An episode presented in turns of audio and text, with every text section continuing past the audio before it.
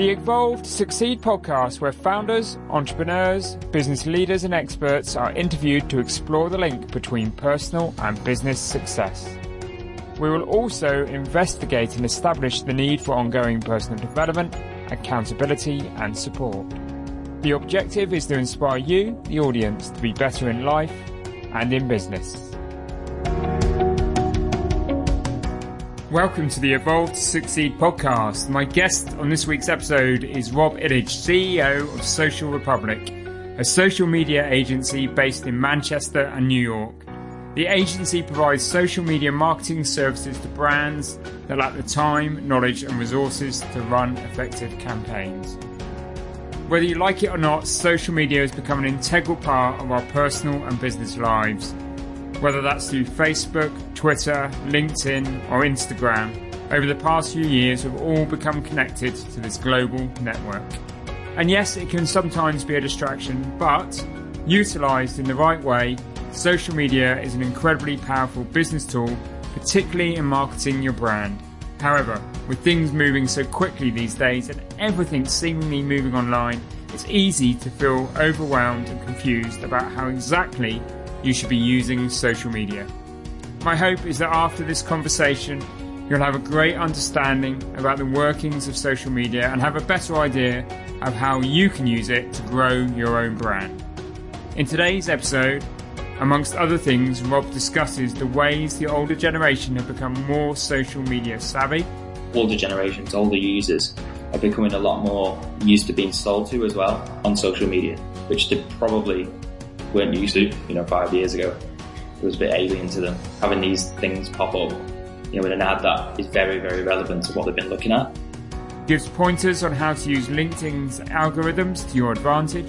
Create content that keeps people on LinkedIn for as long as possible and engaging with your particular content. So things like asking questions or using an interactive video.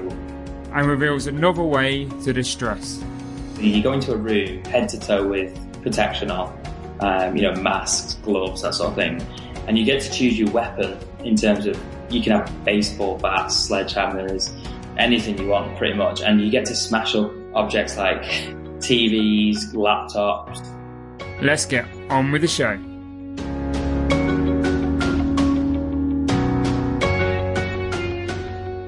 Thank you, Rob. Thanks for joining me on the Evolve to Succeed podcast. Yeah, thank you for having me. Well, I'm really intrigued to learn more, Rob, from you about your own personal journey and also delve into your expertise on social media. But to get us underway, do you want to tell our listeners a little bit more about the business that you run, Social Republic? Yeah, so Social Republic is a global social media agency. We've been running since 2015. The agency was built as a new way, an alternative to traditional agencies based on my experience of both working in-house for brands and working agency side as well. So offering something really different for brands. And our ethos is that we work with brands with, ambitious, famous brands and brands with ambition to become famous as well. And we cover everything in terms of social. So content creation, paid advertising campaigns, influencer management, right through to kind of the strategy and the planning and around brand tone of voice as well. Brilliant. Thank you. So perhaps we could go back and just touch on your own personal journey. So as I understand it, you were studying at Connecticut University in 2006, and when you therefore became one of the first Britons to access Facebook, thanks to the fact that you had a US university email address. That's right. Facebook back then was kind of almost like a badge of honor, not so much now, especially when your parents are using it to not necessarily spread fake news, but not using it the way it was potentially, intended. It's evolved so much over that time. But yeah, I think there were very, very basic social networks in 2006. I'd never heard of Facebook. It didn't exist in the UK at the time. Mark Zuckerberg had only just created it. And when I went to America to study there, everyone was, that was the thing. People asked you, are you on Facebook? And I just looked at them with, dead eyes. I was like, what's Facebook? And it's amazing. And it was more of a network to get to know people, communicate. So they had kind of AOL Instant Messenger used quite heavily, which was like the version of WhatsApp, I guess, back then, but it was only on desktop. So you sat in your room and, you know, you're talking to people around campus using AIM. Whereas Facebook was kind of, if you met somebody at a party or you joined a sports club and you wanted to get to know them, it was just kind of the done thing. It was like, oh, what's your name? I'll add you on Facebook. And it just allowed you to very quickly build a big network of friends. There was no angle towards business whatsoever. It just didn't exist. But with me studying international business and marketing, I kind of noticed very quickly that there's a huge opportunity here. Just seeing the growth of it within 1 year was ridiculous. And then I was a bit upset when it went public, because then it was like our private network almost. Nobody in the UK had it.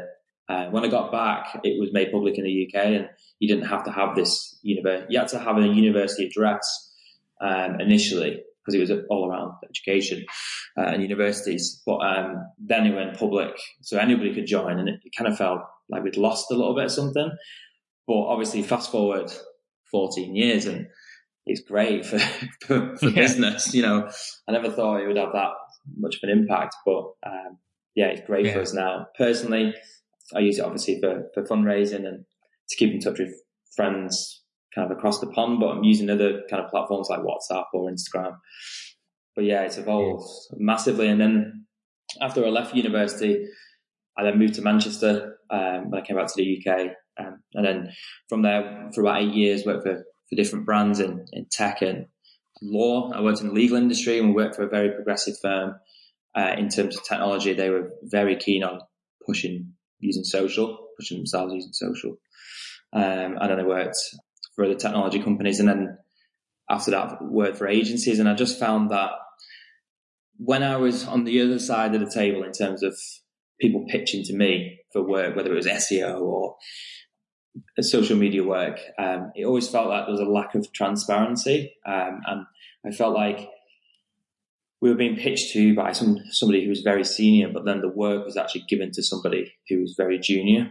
Yeah. And it wasn't fair on us, because we were spending the budget and we expected someone to have a good knowledge of expertise within our industry, which if they did, it generally happened. It worked out that there was other competitors they were working with as well. So it was who paid the most, got the most attention sort of thing, which obviously is a massive conflict of interest. And then if you didn't have somebody who was an expert within your industry, it was just given to a kind of a junior. And it's still the same way, you know, so for some agencies, and I think things have moved on since then. But the reason for starting Social Republic was to build teams around clients. So they always have somebody who's an expert within their industry, and someone has the finger on the pulse. You know, if you work in that particular industry, you know what the changes that are happening and what's relevant and what the trends. So it definitely helps. Yeah. Great. And it's interesting to hear about that, you know, what makes your model different. But I read something about you, Rob, and you say that, you know, there was a cold calling scene in a film called The Pursuit of Happiness. Yeah. That sort of influenced you and kind of just changed your thoughts and direction. Tell us about that. Yeah. I guess that was the closest I could describe it, but it kind of was taken from that movie. So I would love to, you know, sit here and tell you I had the best plan in the world and this was the plan, and then it wouldn't we all? yeah, exactly. When I'm speaking at universities and things like that, I always tell people to kind of don't do what I did, but also kind of do it, because you need to. Don't make the same mistakes I did, obviously, but you need to make mistakes because then you learn from them. So instead of, you know, sitting down and planning before I kind of left my last full-time position, I think I just fell out of love with, you know, working for other people and not having the freedom to create my own campaigns or work with the clients I wanted. And I think I was really frustrated with that. So, I didn't technically have a huge plan. I had an idea of what I was going to do, but there was no grand plan. So I left my job on the Friday.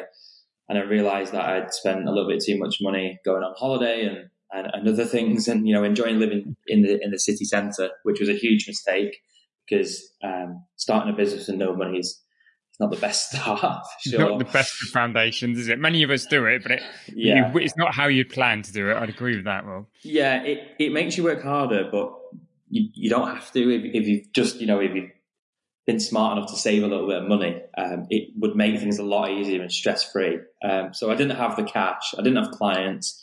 I could build a website, a basic website using a theme and HTML. So I did that to build the agency website. And then obviously it's a little bit different in The Pursuit of Happiness, because he has the old style telephone and he saves time. This is Will Smith.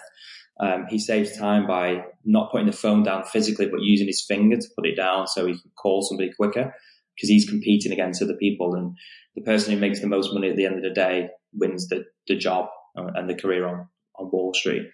And he does that. But I took the same kind of method, and I basically made a list of all the people, because I'd worked in the industry for like 8 years anyway. So I'd built up a massive... You had your black book and your contacts and reputation, I suppose, didn't you? Yeah, a lot of people say, it's not what you know, it's who you know. And it is right sometimes, because that network of people is imperative, really.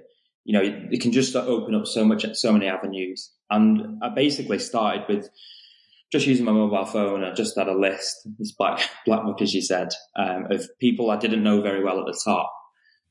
Where if I called them up and said, can we work with you? If they said no, I didn't feel that bad because I didn't know them that well. And then as the day went on, getting knocked back, I might not have spoken to someone for a couple of years, or it's just not the right time for them, that sort of thing. Cold calling, I can't imagine.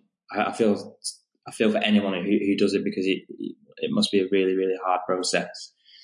But yeah, so I worked my way down this list, and I slowly towards, you're feeling negative and you're feeling down and you're thinking, this is only one day. I had like a month to pay my rent. But anyway, this is your dream. You've set up your business, and this is the opportunity, isn't it? Yeah.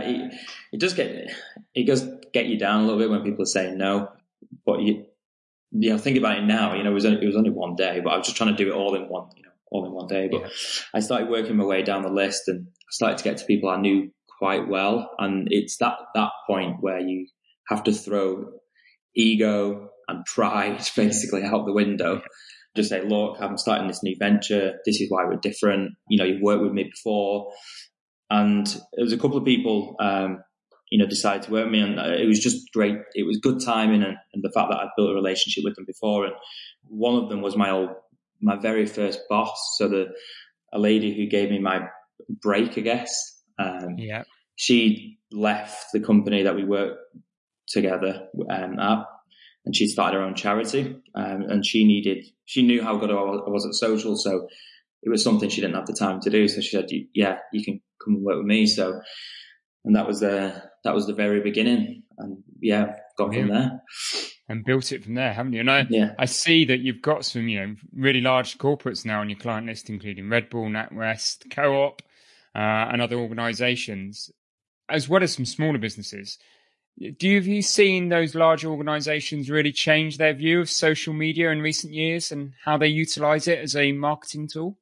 Yeah, definitely. It's interesting because large organisations like the ones you mentioned have multiple teams, multiple departments. So you might find that one department has their own agency that they work with, and then we would work with another department, simply because they're so big.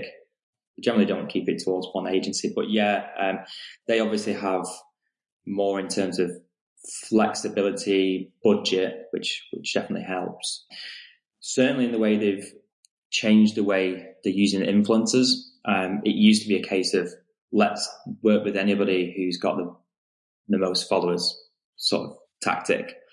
And then obviously we advised them and started to realize that although, say, if you were working with a female influencer who had 1 million followers and you wanted to promote a luxury female handbag brand, we might actually find from the research that 999,000 of her followers are actually men, and the audience isn't there. So working with that particular influencer is redundant, because you're not going to get the returns. But a lot of what brands did was kind of just chuck the money at influencers just to get reach. But that has changed dramatically in terms of going from the mega influencers down to what we call micro now. So it could be, you know, Instagram user with less than 2,000 followers, but this person's followers are all her friends, for example, and all engage with that piece of content and are actually influenced and will actually take an action off the back of something that posted. But yeah, it, certainly in terms of increasing spend across paid social, as the social networks have evolved and, you know, got better at what they do and the metrics they report on. Definitely seeing, you know, more budget and even smaller brands as well, you know, sitting up and taking notice. And especially during lockdown, you know, we've been busier than ever because generally people have not had a lot to do. So they're generally just going towards social and they're using social a lot more. Yeah, that interaction must have, you know, when you can't meet in the real world, you're going to interact socially online, aren't you? So I can see how that could happen. But that term influencer is perhaps sometimes thrown around in less than kind of flattering terms, isn't it? There's a perception that, you know, is it the real world? Is it a real job? Is it people just being paid to post selfies and all of that? And so how would you define an influencer? And I suppose you've touched on it when you were talking just then, but if a business, you know, a smaller business wants to engage with an influencer, how do they go about doing that? How do they find the influencer that might suit their brand and work with their brand? Yeah, it's a good question. You'll see now even people on LinkedIn have the job title influencer, and they may be, you know, when we come on to definition, but there's also virtual influencers. I don't know if you've seen those, but they're CGI created users. Some of them have got over 1 million followers. And they're there just to promote brands. I can't comment on the success of any of those, but it's interesting to see. I think it has done more of a kind of social experiment to see whether it would work, and it kind of did. I don't think a lot of people couldn't tell the difference between this CGI created person. And imagine the things you could do, because you know you could create anything using CGI, and obviously you've got all the deep fake things and. That's another conversation. But for me, the kind of definition is somebody who effectively influences someone to take an action. So if they're recommending a particular product, and you can spot, especially when you work within the industry, you can spot very quickly whether someone's doing that effectively or not. It's like if you used to advertise in newspapers, you wouldn't put an ad in the paper just once, because you can't get traction, you can't get momentum, you can't test it against anything, because you can't tell whether the ad in week one has performed better than the ad in week two. And it's the same for influencer campaigns. A lot of brands make the mistake of throwing money at influencers who they think are relevant. And then, for example, you know, teeth whitening product is a classic, very much a cliche now in the influencer world. But they just promote the product once, and then they just gamble on the chance that whoever's following A has seen that post, because it's, you know, the feeds nowadays, you know, are so competitive. So whether they've actually seen that post and whether they've actually taken an action as well. That's why brands are moving to smaller, more kind of niche influencers. In terms of finding them, there's a lot of research, there's a lot of platforms out there that you can use that will do it for you for free. Obviously, the more you pay, the more kind of insight you get in terms of their engagement rates, audiences, their kind of example costs. But a lot of it is manual. So actually searching for them yourself. And then the best thing to do is find a user and then look at the content they're creating. Does it match with your particular brand? If you're a brand that is kind of risk averse and isn't controversial, it's quite traditional. If a user's, you know, potentially swearing within the post, or the posts are a little bit controversial, you might not want to align yourself with them. If you feel like they are a good match and the content they're putting out is relatable, then the next thing, and what probably one of the most important, is to look at audience. So use particular pieces of software, or do your own research in terms of who is their audience. Is that audience the people you want to target? Because it's not the influencer necessarily, it's who they're speaking to. Who it gets put in front of, yeah, exactly. And a lot of the time, this research, it obviously when people come to us, it is, but a lot of time, this research isn't done, and it's why influencer campaigns fail. So yeah, you want to look at who he's been shown to and the probability of it actually being shown to those people, which you can calculate based on standard engagement rates across their, you know, you could look at the last 10 posts, for example, work out their average engagement rate. And then you have to look at, okay, based on that engagement rate, how many people are we going to drive to the website? And then how many people are going to drop off at that point? And then how many people actually are ultimately going to purchase, you know, whether it's a product or a service. Brilliant. And what's your feeling on, you know, I suppose an ambitious owner-managed business, entrepreneurial business, and, you know, how do they get the right mix between perhaps traditional marketing and social marketing? Because there's got to be a balance, hasn't there? And I think a lot of businesses are still trying to find their way to find what the right balance is for them. Yeah. It's. I feel like social has become a bigger part of that mix over the last 5 years. I still very much think traditional marketing is important. But again, it comes down to audiences. So a lot of brands that come to us, we have to almost change their mindset in a way, because they say their audience might be 40, you know, quite affluent 40 to 60 year olds who only use Facebook and still read the newspapers or, you know, physical newspapers. Not the Yellow Pages, obviously they've gone, but, you know, very traditional in the way they are sold to and the way they react. But we have to explain to them that we understand that's your audience now, and that we can target them through our methods on social, and we could discuss obviously what you're doing offline, but you have to look at the kind of next generation of people that are coming through, because that's not going to be your audience forever. You've got to look at the next kind of batch, the next generation of customers, and look at what platforms they're using and get into their minds now. And one thing we do as an agency is we work quite closely with other agencies, which might sound alien, but, you know, my kind of ethos is, you know, if the river floods and we're all in boats and we're all going to float, sort of thing. We all need to work together. We're all working towards the end goal, and that's helping that particular brand. So whether it's an SEO agency, whether it's outdoor media company, we all need to work together and push together, and it does work well. But I definitely think social is becoming a bigger part of the mix now, more than ever.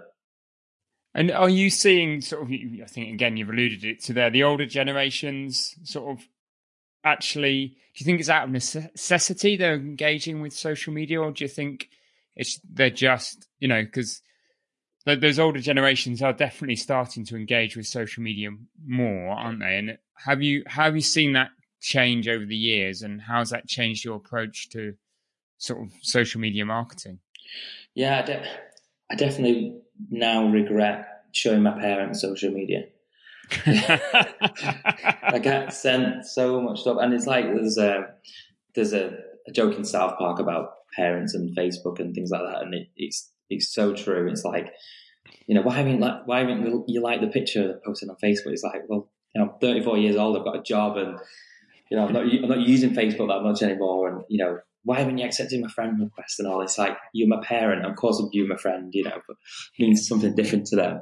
I think, obviously, as they've seen, say, for example, parents who may be in the 40s or 50s, they've started to see their children use it. And I think they've seen the benefits of it from a communication point of view. So, you know, communicating with an old aunt in Australia, for example, you know, it's so easy using something like Facebook or Instagram.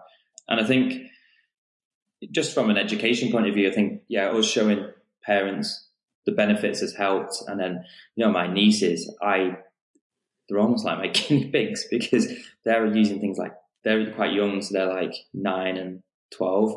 So they're using things like TikTok and Snapchat. So I'm always talking to them about what's the latest feature on Snapchat? And they show me, and it's like, these are the kids that are using it every day. So I'm like constantly learning from them, which is almost like what my parents did with Facebook. And I think from an advertising point of view, I think I mention Facebook so much because the older generation generally are using things like Facebook.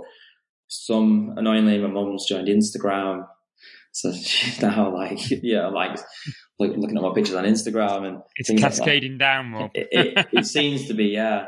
Even on LinkedIn as well, seeing like a rise in older users using LinkedIn. Yeah. I think just becoming a favorite things and getting used to them. And I think people are used to older generations, older users are becoming a lot more used to being sold to as well on social media, which they probably weren't used to, 5 years ago. It was a bit alien to them, having these things pop up, with an ad that is very, very relevant to what they've been looking at.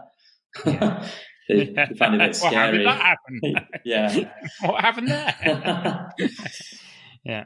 I'm interesting. You talk about LinkedIn, and obviously a lot of businesses are B2B. And so, I think you talk a lot so far about B2C, and I'd just be intrigued to those that are B2B businesses, what sort of channels do you think they should be using?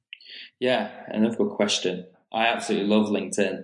I'm not being paid by them to say this, which I was, because LinkedIn's my absolute favorite platform. But as the CEO of a company, it's where my audience is. My audience is also on Facebook and Instagram, but where I'm going to generate the best results is on LinkedIn. And it's a platform that it's got so much opportunity right now. I'm discussing this in a talk next month around just simply the feeds on platforms like Instagram and TikTok and Facebook are so busy. There's so much going on, and the algorithm is really hard to crack in comparison to LinkedIn. Whereas LinkedIn's almost like a developing baby. They still haven't figured it out completely, and because the content isn't great at the moment, it's a huge opportunity to create something that's different, which if you've seen my feed, you'll know what I'm talking about. But I just do that because that's an expression of my personality. I post memes and stupid videos, but that is me, and that's kind of my, authentic self. In terms of B2B and where they should be, again, it's where their audiences are. So a brand might come to us and say, oh, we want to use Twitter and Facebook and every social network that exists on YouTube. But then we look at it and say, well, actually, where is your audience? Are they using Instagram? And once we do the research and we show them that actually, the prize is on LinkedIn, for example, or that, they're going to get the most out of LinkedIn. It's a good feeling because you can see that change in mindset. So we always look where the audience is and it's also important. You may have found your audience on there, but is that particular audience comfortable with you creating content that is aimed at them? Are they used to it? Do they currently engage with it? Is it something new? Yeah, it all depends on audience. And this is why it's a full-time job for us, is because there'll be a certain company, it could be a B2B company, but they may have one audience persona that uses LinkedIn, let's say an older audience, but they may also sell to a younger audience, which are also using Instagram. So then you have to change your tone of voice, your content, the times you post, everything. So it's a full-on strategy. So I'm interested talking about LinkedIn, because that is a platform that just seems to be trying to transform itself. Yes. I won't say recent months, probably over the last 18 months. And it's become more the business kind of platform. But it's one of those platforms, especially like any social media platform, isn't it, where you get the irritants, where you kind of think, oh, somebody sends you an invitation to connect, you connect, and then you just get bombarded with these very kind of nearly crass kind of sales, kind of messages, junk and stuff. So what does good look like on LinkedIn if you want to sell on LinkedIn? Yeah, I'm glad you mentioned this because, as I mentioned before, I do love LinkedIn, and there's some people out there who are just amazing at the content that they create. And it's interesting you mentioned about the messages that you get once you connect. And I feel like these people definitely don't have the right strategy. It's just a numbers game for them. And it might work, but... So it's the cold calling kind of methodology, I suppose, isn't it, of the old days? Yeah, same thing, just, telephone book nearly, off we go. Yeah. Just contact as many people as you can, whether it's relevant, whether they're a relevant person or not. And, if you did spend some time and did some research, you might get better figures in terms of sales. But, it's just reach as many people as possible and just hope for the best. But I've actually been using, I went through a period where I just tried to help people and, replied and said, this isn't for me. You might want to target someone else. But then you just get bogged down in replying. And then you're far more tolerant than me, Rob. I don't know why. I just try to be nice, and you're trying to be polite. Too polite. Trying to help people, but then I was like, oh, I've got a job to do. Better get off LinkedIn. And then I just did the standard thing where I just kind of ignored it and archived the messages because I want my inbox to be kind of almost like my email inbox, where it's things I want to reply to, or might be a piece of content that someone sent me that I want to use. But now I've been using it for fundraisers, so it's a little bit cheeky, but I was thinking over the weekend that a lot of people could potentially use this. So when you get a message and it's not relevant, it's somebody selling to you and asking to use it for a 15-minute chat, ask for your time for a 15-minute chat. I've been replying to them now for the last week or so with just a little message that said, thanks for getting in touch, but I'm happy to spend 15 minutes of my time talking about your product, but you have to make a donation to my fundraising first. So it's kind of, if they don't, I've not lost anything. And if they do, I get a donation. Yeah. So ultimately I'm selling myself, but I was just thinking how businesses could potentially use that. I'm happy to look at your product or whatever, but I want you to share this, for example, or I want you to share this piece of content I've got out. There's a huge opportunity there because they've started a conversation. Why not use it? My mindset has changed a little bit. But okay, what does an interesting approach. But what does good look like? Yeah. So what does good content look like? Good content.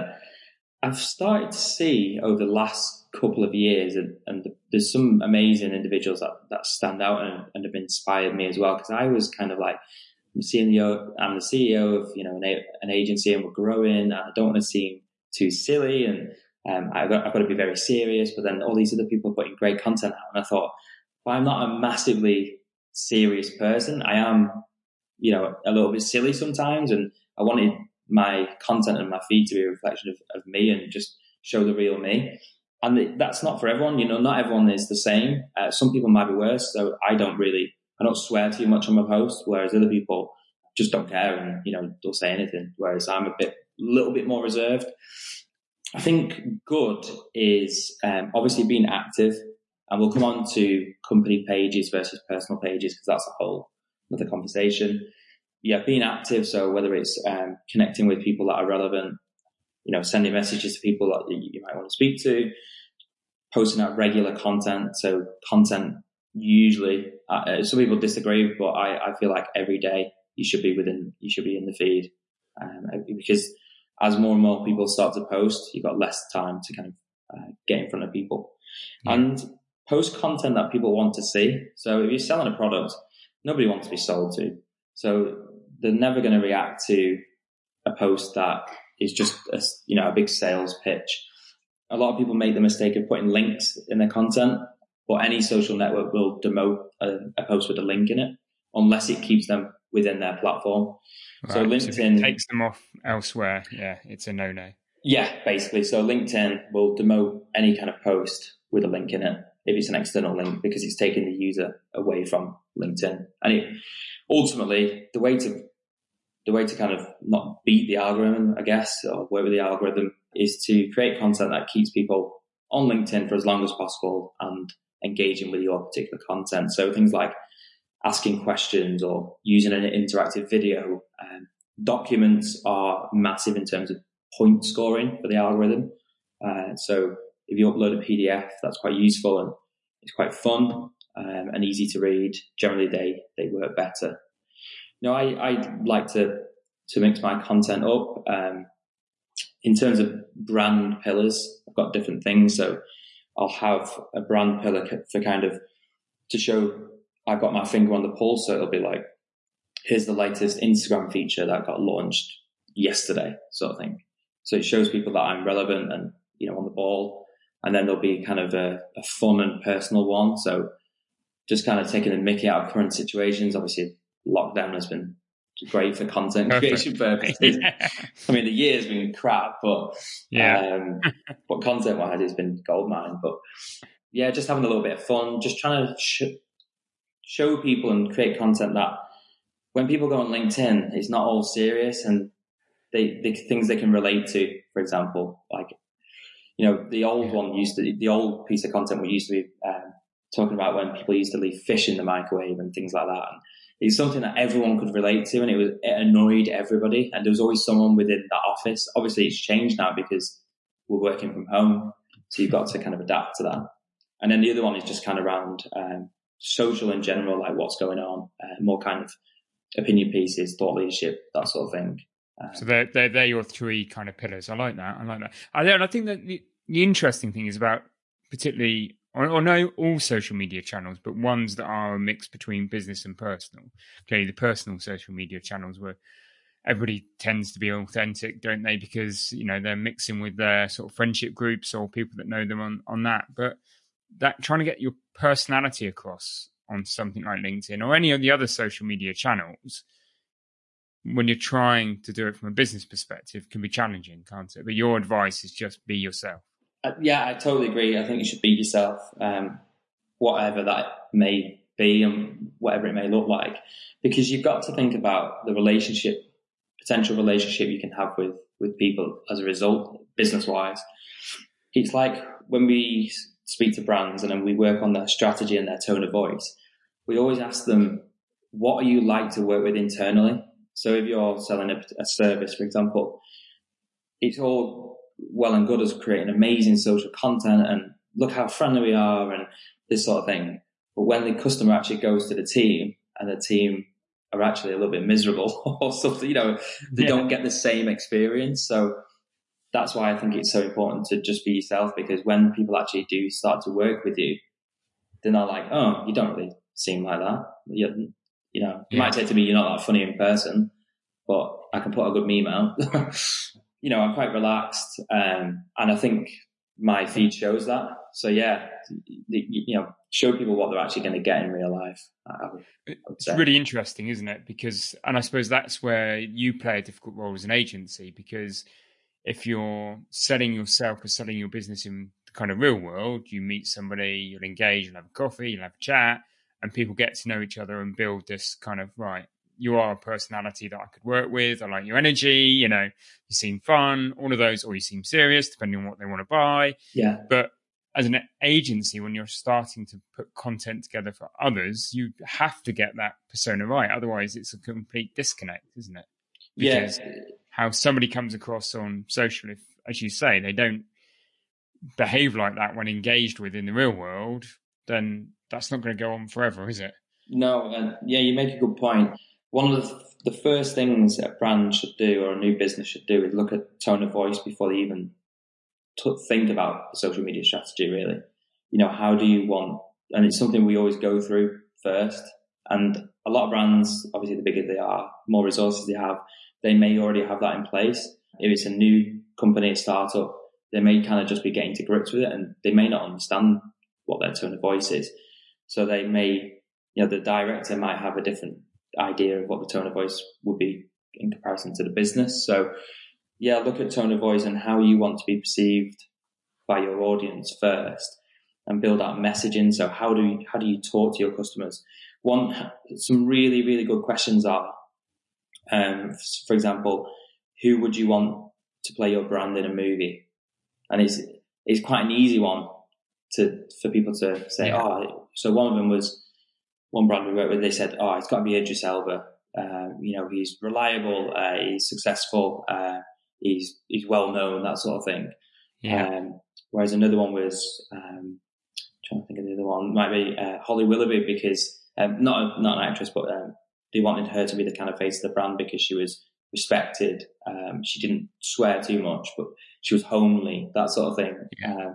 So yeah, kind of putting a face on it, and it's quite easy to do that with a celebrity. So either who would play your brand in a movie, or who would you like to represent your brand in an ideal world? And then even to questions like which supermarket would your brand be, or newspaper. The other one is what would be what film title describes your brand? So we initially thought, well, it's got to be The Social Network, obviously. But then we thought, no, that's too boring. So we said Limitless would probably describe us because... Okay, yeah, great film. We feel, it's a good film. We felt like the possibilities are pretty much endless with social, and that's how we are, and we're progressive and constantly learning. So it's an interesting exercise. But there's lots of documents out there that you can find for free on Google if you just kind of research tone of voice and the questions to ask yourself. They definitely do work. Fantastic. And that's a great starting point for anybody listening to this podcast, isn't it? And you talk about channels, and there's new channels coming on all the time, and some channels then become sort of passe and sort of dated. And where do you see the future? So where, if you roll forward in for 2 years' time in terms of social media and social media channels, where do you think we're heading? What's happening in the marketplace? Oof, it's a tough question. This is really interesting because I was speaking to my niece the other day. She's 9. She's got, just as a disclaimer, she's got private accounts. So it's not like she's, 9-year-old shouldn't really be using social media, to be fair, but her parents have got them private accounts, so only very close friends and family can actually access content, which is good. It's something I advised. And she's, we're always talking about things like TikTok, and she showed me the latest feature. And then I said to her, what do you want to do in 10 years? Like, what do you want to do when you're 18, 19? And she said, I want to be a TikTok star.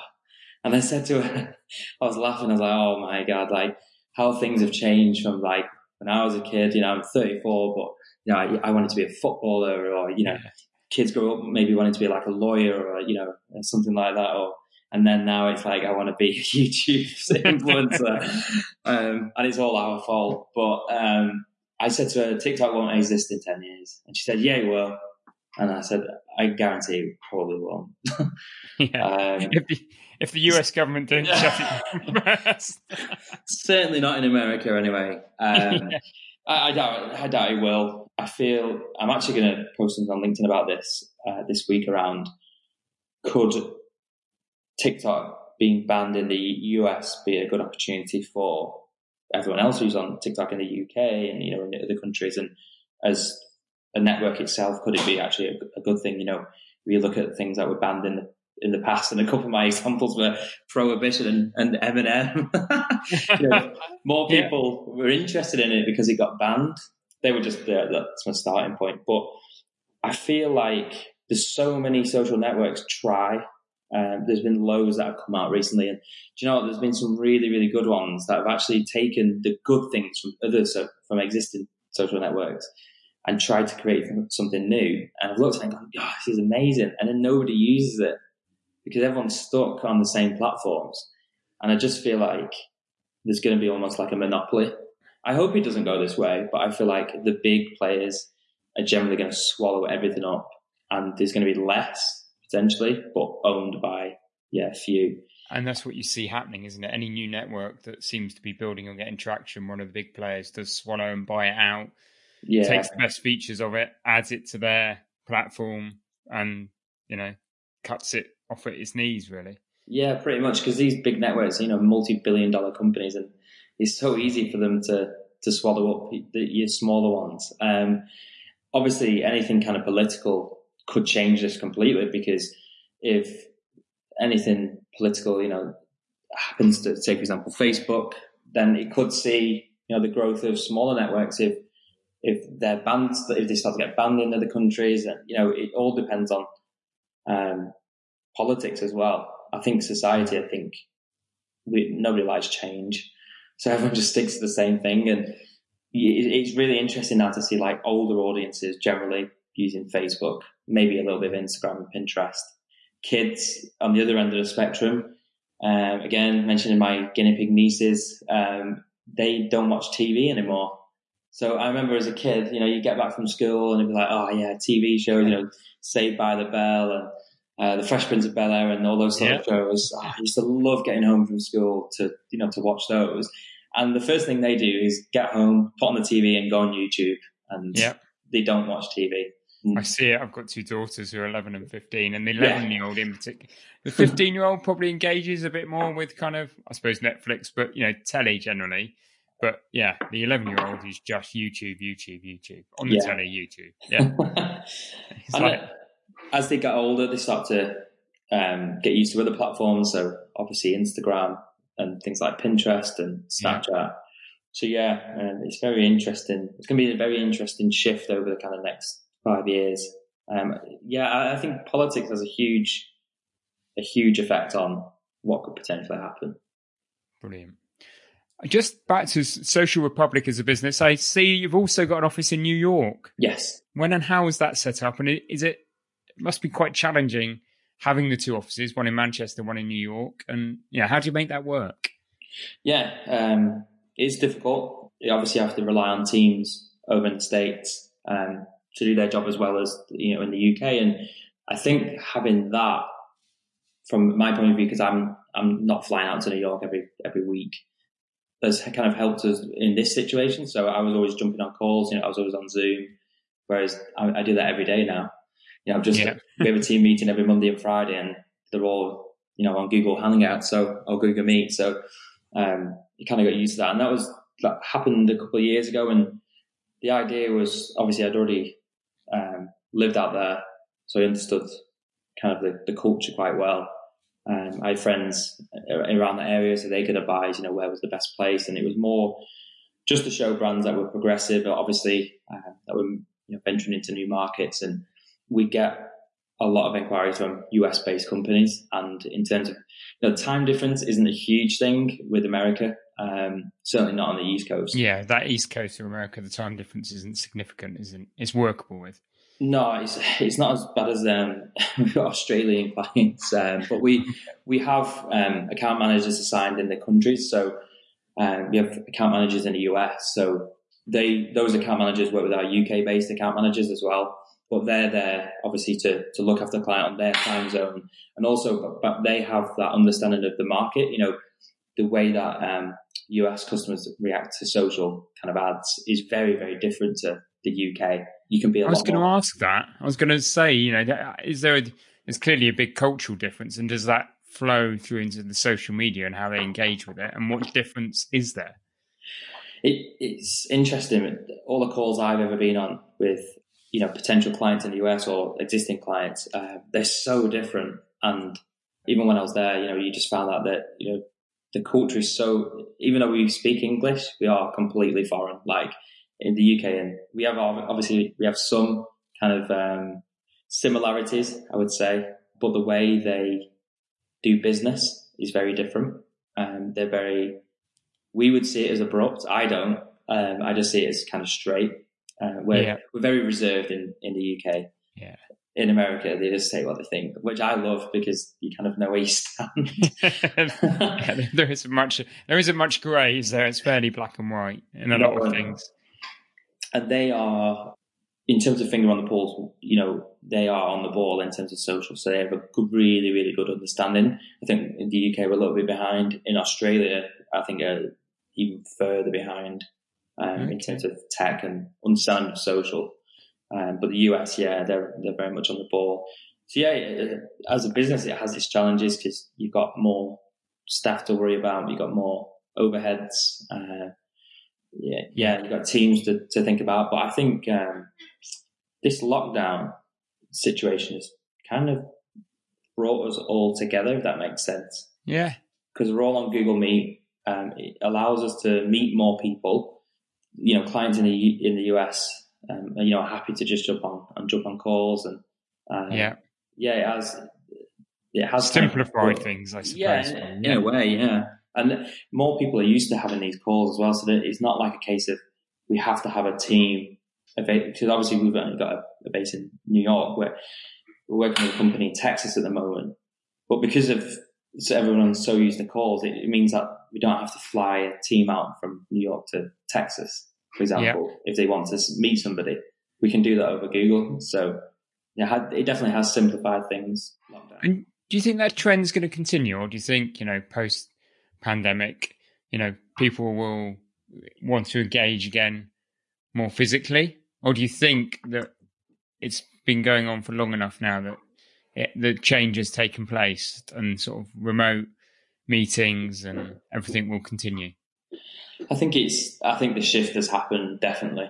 I think people are so used to this way of working now. I don't think many people will want to go back to as many physical meetings, which probably didn't need to have. Travel. Yeah, travel. Yeah. The effect on the environment and everything, isn't it? It's been huge. Yeah. There was some, I think it was like a month after lockdown, you know, I think going into April, there was some NASA satellite photography of how, you know, smog had reduced and things like that. Yeah. And pollution had gone down. And somebody posted on LinkedIn last week, and I think it got about 100,000 likes or something. It was ridiculous. I thought, I wish I'd posted this. I missed the trick. But I remember seeing those pictures, and they were spectacular in their contrast, weren't they? Yeah. Yeah, absolutely. And yeah, this person simply put that, you know, the reason this posted so well was because it was so relevant to everyone around the world. And he just put that, think about pollution's gone down, your time commuting has gone down, the time you've spent, you know, in meetings that you don't really need to be in, meal deal, you know, money spent on meal deals has gone down.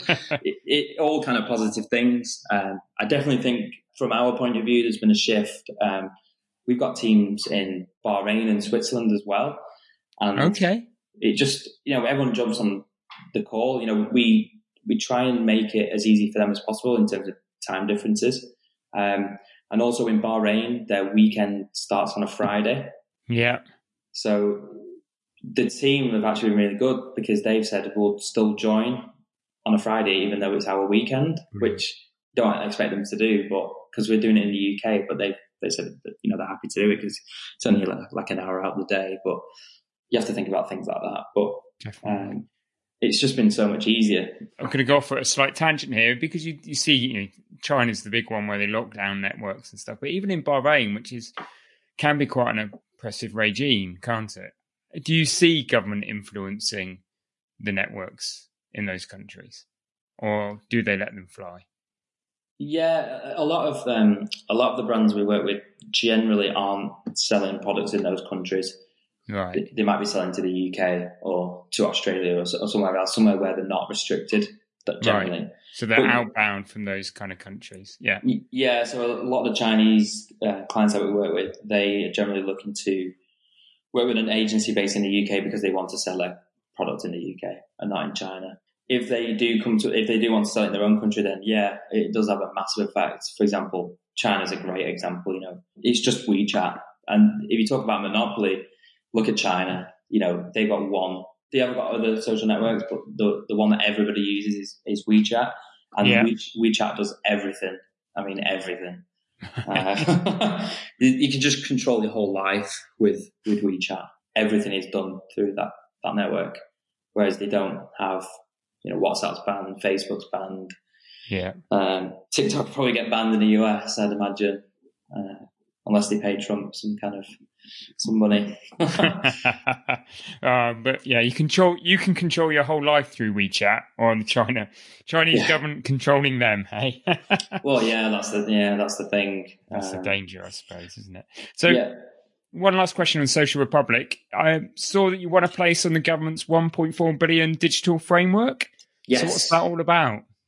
So, yeah, the framework basically means that any kind of government agency, whether local or national, they can work with approved suppliers. So there's a process you have to go through to get approved. And it's not just for social media. It can be anything from anything digital related. So it could be website building, SEO, PR, for example.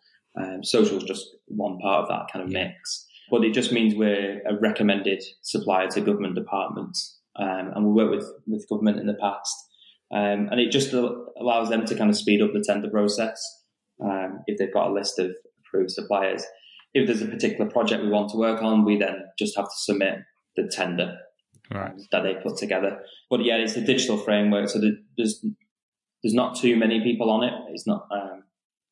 overflowing.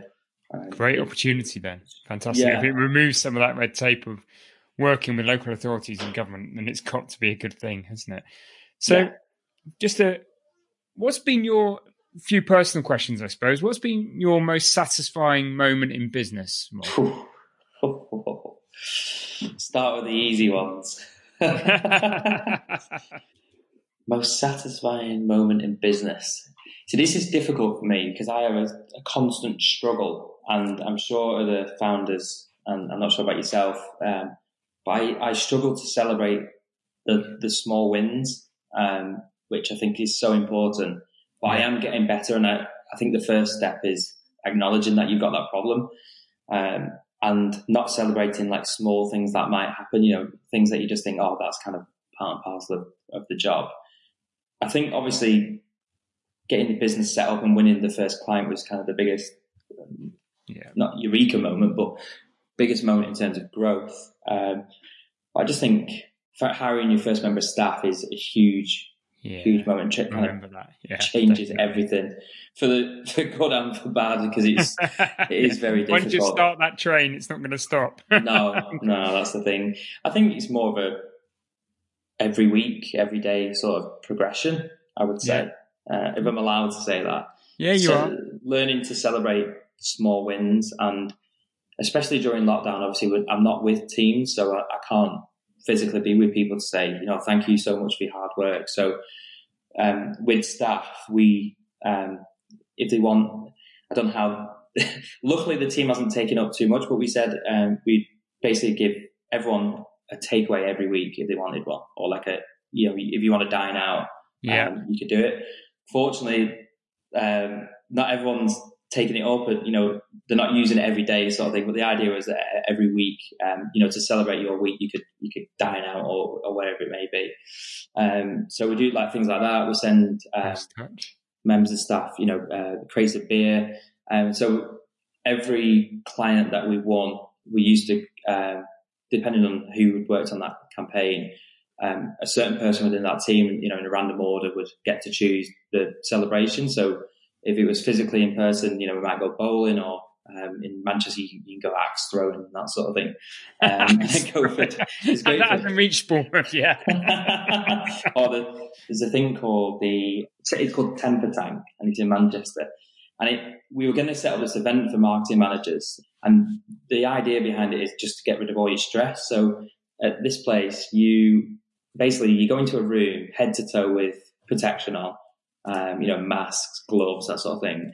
And you get to choose your weapon in terms of, you can have baseball bats, sledgehammers, anything you want pretty much. And you get to smash up, you know, objects like TVs, laptops, anything. You just go in and you just get rid of all your stress. So these little things are all around Manchester. You know, it's so gentrified now, and it's so much quirky stuff. So you can go axe throwing, or you can smash things up with a baseball bat if you want to. But those are the things we used to do, and we can't do that anymore. Not at the moment, as we're in another lockdown. But so what we've done is just say, for example, one of our members of our team, she likes cider, for example. We might send her like a crate of cider, or someone else likes gin. We might send them a local gin. That sort of thing. And just those things to show appreciation, which is really important, isn't it? Yeah, absolutely. And just little things like saying thank you, you know, at the end of every call, you know, thanks for working hard, and, you know, thanks for your time, because it is a really stressful situation for everybody. And we've hired people during lockdown, and I've never met them before. Yeah. So you've got to just get on with it. You've just got to continue to hire, haven't you? You've got to just continue to find a new way of doing things. You can't stop and pause. And I suppose that's so much more true in a business like yours, Rob. Just got to keep your foot on the gas. If if you're in an industry, in a business that can thrive, and, you know, then you've got to do that. You can't just pause and look around you. Absolutely. A lot of businesses, and we saw this during the recession, the first thing they cut is marketing spend, because they panic. And if you think about it, marketing is there because you're spending money to get a return. And if your marketing is working, why wouldn't you put more money into advertising? Because less people are doing it. So our ethos is to kind of invest more in advertising and marketing during, you know, a time like this when people stop. I don't know why people, you know, the marketing is the first thing to get quiet. I have no idea why, but I totally agree with keep your foot down and keep going. It's interesting what you said earlier about the small wins. I think you're right. Not a lot of business owners, entrepreneurs do celebrate the small wins because they're looking forward and the next challenge and the next hurdle. But something that I learned over the years was actually the small wins. I might be moving on, but the team are looking around me thinking, look what we've done, look what we've achieved. And actually they want to celebrate. Their mindset may be different. Yeah. You know, but if you don't pause and celebrate those small wins, doing the sort of things that you're doing, Rob, then actually you kind of leave your team behind as well. And the attrition of you always shooting for the larger, bigger goals and your team not at least enjoying and celebrating the smaller successes will change the culture in a bad way over a period of time. So it's great to hear some of those things that you're doing, including axe throwing. What keeps you focused? Sorry, can I just say one more thing on that question? I think it comes down to getting to know your staff as well. Like I mentioned, obviously, if somebody likes beer or somebody likes gin, that's quite easy. But little things like one of our graphic designers, I said to him, we have one-to-ones every week, which takes up a bit of my time, but I want to get to know how people are doing it. It could just be 5 or 10 minutes just to see, not to really talk about work, just talk about how they're feeling outside of work, that sort of thing. Got any family stresses, you know, how they, if they live on their own, especially how they're dealing with lockdown. And one of our graphic designers said to me that he creates all this amazing content, but he never knows what it produces, and he could reach millions of people and he would never know. So he said, could I see the results of what's happened? And I said, yeah, absolutely. So that makes him feel better because he thinks, I've created this content, and then he might move on to the next piece, and then he might never see what, you know, it's produced. So I think that's important. Yeah, absolutely. So, and I completely agree with you there, Rob. So what does keep you focused then? And where do you find your inspiration? LinkedIn. Okay. I like to see progression. That's why I'm so, I don't micromanage staff, because I was micromanaged. Well, you shouldn't anyway, but I was micromanaged so badly in an old position. I've kind of gone the other way, where I'm kind of like, just let staff get on with things, but catch up when you need to. I find my inspiration from, I guess, progression, seeing progression within the business, seeing staff develop as well, seeing them achieve, and, you know, everybody's got their different targets, and trying to help them, other people as well. So other agency owners, lots of people I'm connected to on LinkedIn, just seeing what the content they're creating and what they're doing as well. I took my original inspiration from working for different agencies. So I just got an idea of, I freelanced for a little while, and I just got an idea of what worked from an agency point of view. So one of them was a great agency, and they had this meeting every Monday and Friday, all staff were involved. And Monday was for progression. So this morning I've had that progression session, I guess, with staff, just to say, what is everybody working on? What does everybody need for the week? That sort of thing. And then on Friday, it's more of reflection. So then you look at what have you achieved? What's been difficult? What have you found that's been positive? Because there's no point asking for something on Friday, because you're not going to get it before the weekend. No. So it's all about reflection. So there was other things from the different agencies that I took, and just kind of tried to build this almost like perfect agency. But yeah, I would say progression for me, and seeing the team happy as well, and clients as well. Obviously, brilliant. Happy clients equals happy staff and happy me, I guess. So I was also going to ask how you rejuvenate yourself, but I think this might click into the fundraising that you mentioned earlier. And I'm still loving that idea, by the way. But I hear you're climbing Mount Kilimanjaro in September, Rob. I am, yes. You may have seen from my social media bombardment. Yeah, I am. There's a few reasons I'm doing it. The first reason was my dad summited when he was 63. Okay, wow. I don't mind saying how old he is. That was 7 years ago. He's just turned 70. And there was a couple of people with him who were younger, fitter, and they couldn't. I think they were about 400 meters from the summit, and they couldn't do it. The body just shuts down at that altitude, just over 20,000 feet. And my dad used to skydive. My dad used to own I've figured this out recently, that my mum and dad were both entrepreneurs, but I never saw them as that. I just saw them as annoying parents. Yeah. Parents that, just had a go with me all the time. So my mum used to breed Dachshunds, and she used to show at Crufts and things like that. And she was an entrepreneur in her own way. And then my dad had a skydiving company. So I think the altitude that he'd been used to maybe helped him.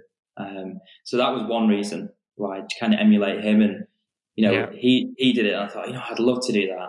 And then a couple of years ago, I went to, I went on safari in Kenya, and I went to a school in the Masai Mara. And it was one of those moments where you see it on TV and you don't really think about it too much, or you might think, I'll make a donation. And it's really difficult. Your mindset changes once you've been there. I wouldn't have thought as much about it if I hadn't been. But then when you get there and you think, we are so fortunate in England, in the UK, for example, the things we have access to. And some things might not be great, but in comparison to these children, I just want to kind of paint a little picture quickly. These kids are in the middle of the Masai Mara. They've got barbed wire to stop, obviously lions, lions are roaming around, to stop lions from getting them on the lunch. It's crazy. When we were there, they were all screaming in excitement because they'd found a snake in the ground and they were just holding this snake. I was like, I was terrified. They were just laughing. But then, obviously they're massively underfunded. And I totally understand that there's millions of, thousands of charities that I could support, and thousands of other schools like this in areas like that. And, they share 3 people to a table, and this was a boarding school as well, so it was, children had to pay or have a scholarship to go to it. And it cost, the head teacher was telling us, it cost £90 a year for one child to get an education.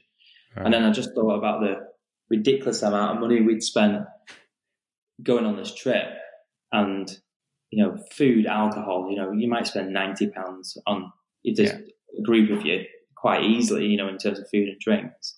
And I felt almost ashamed that, and it kind of changed my mindset when I got home as well. And it's like, why am I spending money on things that are completely irrelevant when I could be giving it to these children to get an education?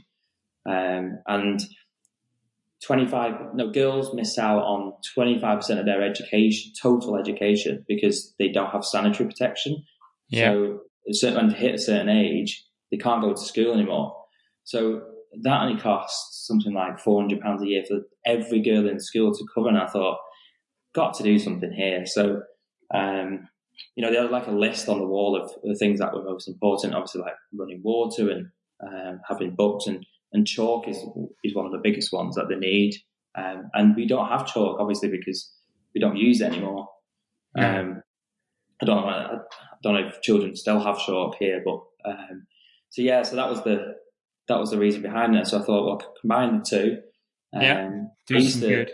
Yeah, I've done the 10Ks, and I used a box for about 10 years, and I've been in the ring a couple of times to raise money for, funnily enough, my first boss and my first client, the charity that her charity, that's who I used to fundraise for.